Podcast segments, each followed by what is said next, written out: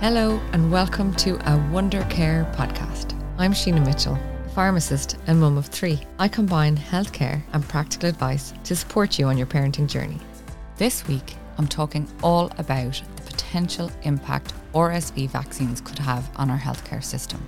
It's no wonder that RSV has become such a hot topic lately. We know that the majority of children will contract RSV by the age of two. 1 to 2% of all children who contract RSV will require hospitalisation. Currently in Ireland, we have 96,700 children on a hospital waiting list for either an inpatient or day case treatment. This reflects a 36% increase since last year. There is a risk that children are missing interventions which could have serious and long lasting health impacts on these kids, as well as developmental issues. Our children deserve a health service that works for them. RSV comes at a time of year when our health service is already burdened with diseases like flu and now COVID, neither of which are going anywhere. Our health system is so stretched, even during the summer, that in the winter it really cannot afford any additional pressure. And unfortunately, RSV, or the respiratory syncytial virus, does exactly that. I'm not going to go into too much details about RSV in this episode, but I will put a link to a previous episode that I've done which explains all of the signs and symptoms of RSV and the conditions that it causes like bronchiolitis. That's available in the show notes. Today, I want to talk about if RSV vaccines are the answer and could they be somewhat of a quick fix to our very broken health service. I'm going to start with what we know about the RSV virus. First of all, it was discovered in 1956 and it's been a notifiable disease in Ireland since 2012. There are two subtypes of human RSV. There's RSV A and RSV B. Both of these cause similar levels of respiratory disease. It has a two to seven day incubation period. This means that your child will become symptomatic two to seven days after exposure. Interestingly, around 70% of hospitalised children are not from high risk groups. So, this is a disease that does not discriminate. It can cause bronchiolitis and pneumonia in around 25 to 40% of patients on their first infection. If a child requires a hospital stay, their average length of that hospital stay will be two and a half to three days. RSV treatment is really difficult because there is no cure as such. It's supportive care that's given in hospital. For example, your child may need IV fluids or low flow oxygen or high flow oxygen or other interventions. Of course, in the 98% of children who don't require hospitalisation, you're really just supporting their care at home. And I've outlined how to do that in the episode that I flagged earlier. A really important piece of information to consider is that there is some evidence which suggests that RSV plays a role in the later development of asthma. We know that asthma causes the state 472 million per year. It causes 8,000 hospital admissions every year. And we know that there are 2.4 million GP consultations about asthma in addition to this every year. So it's clear to me that RSV is causing a serious and unignorable burden on our health system. Recently, and you've probably seen this in some of the papers, RSV vaccines have been developed. And I don't want to delve too deep into the science but some of it is quite easily explained.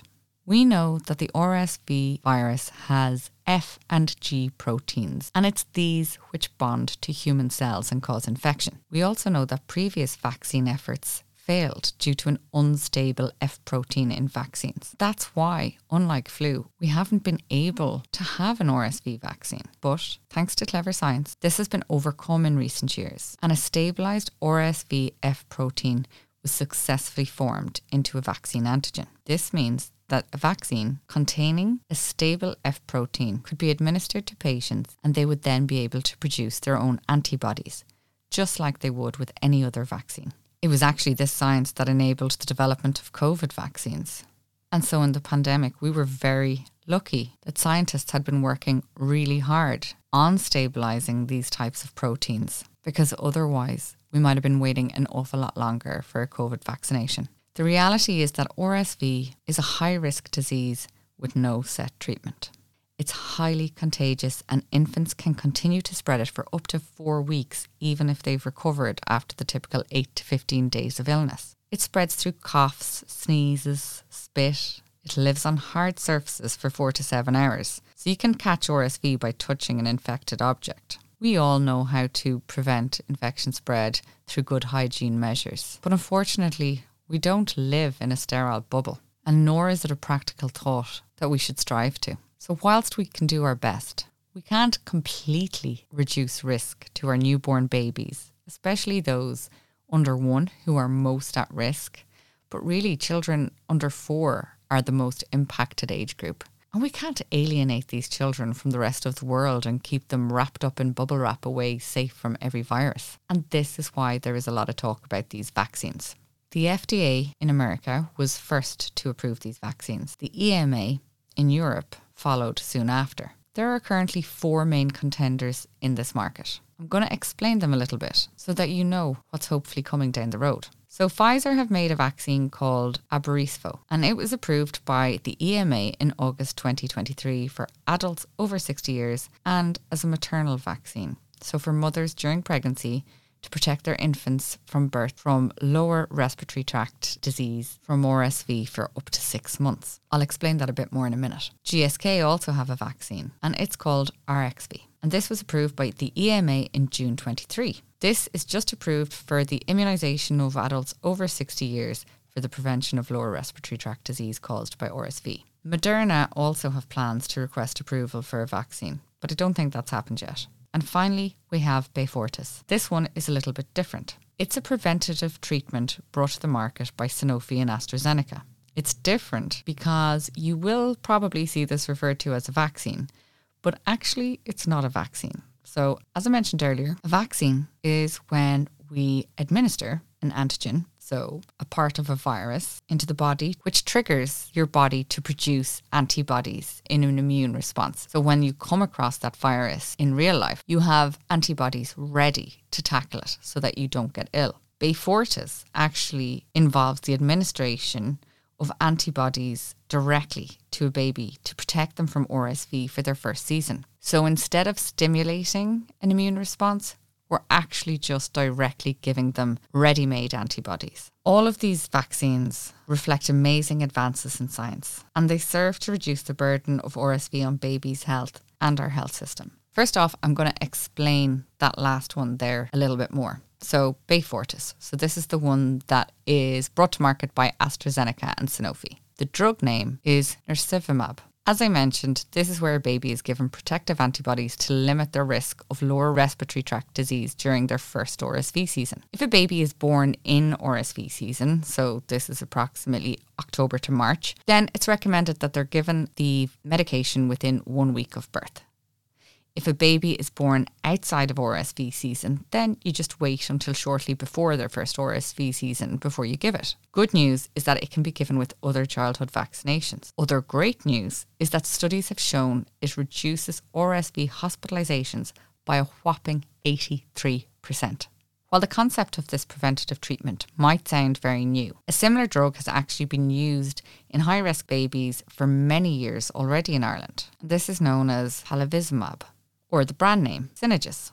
So we've already been dispensing Synagis from our pharmacies for babies who have been at really high risk of respiratory disease. The one problem with Synagis is that it's kind of tricky for practical reasons because it has to be given monthly for up to five months. The benefit of this new one, Beyfortus, is that it's a single shot, which will last up to six months.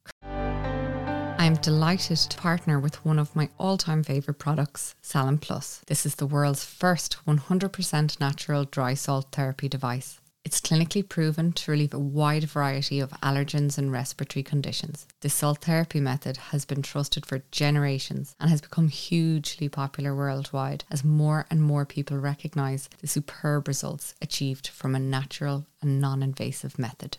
This device will help you breathe easier and sleep better. Okay, so the other two vaccines, which are vaccines in their traditional sense. So we have Pfizer, who has Abrysvo, and then we have GSK, who have Arexvy. Abrysvo is of more interest in terms of protecting babies' health, and both vaccines can protect people who are over 60 years of age.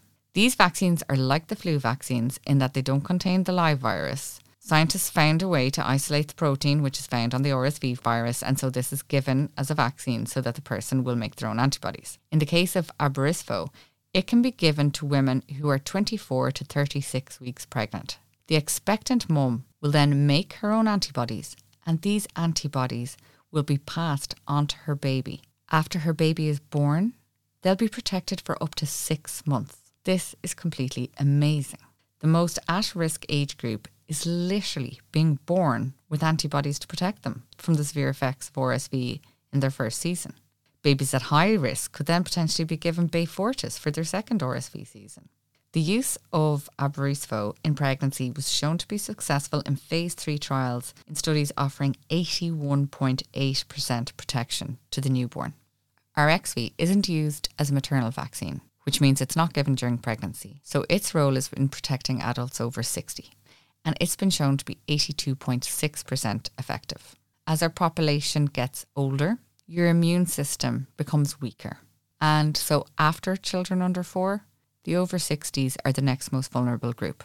So I don't want to proceed through this episode without acknowledging that that is a really significant thing for public health. Currently, Beyfortus has been approved by the EMA.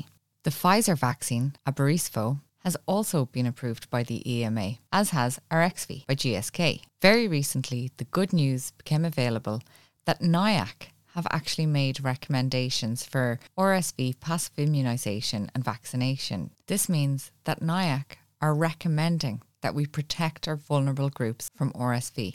Obviously, nothing is straightforward in these decisions, and further analysis of cost and product availability is needed to determine which product is most suitable for Irish use. I'm going to be following with interest to see how quickly our approval system can work to mean that these vaccines are available to treat patients and reduce the pressure on our healthcare system. NIAC's approval is definitely a step in the right direction, but there's no indication of when any decisions will be made. These processes can take anywhere up to two years. I really hope we're not waiting that long.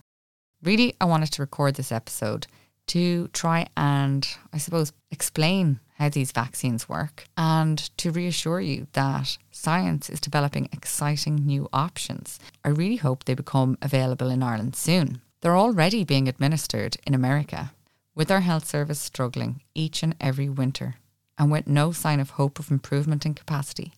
I think this is a really great opportunity to protect infants and the elderly and in turn remove some of the heavy burden of our hard-working healthcare professionals in hospitals and GP clinics. The potential for its impact on asthma, well, I just personally can't wait to hear about more than that because that's going to be another significant impact on our health system. I really hope we're not waiting too long for these vaccines. And I hope when they are rolled out that we don't have supply issues because honestly, every great drug that comes out, we seem to be told about it and then not be able to get it. So I hope that isn't the case with these seasonal changing medicines. Hope you found that interesting. If you enjoy listening, I'd be really grateful if you could follow or subscribe and leave a review. It really helps to support the show. Thank you.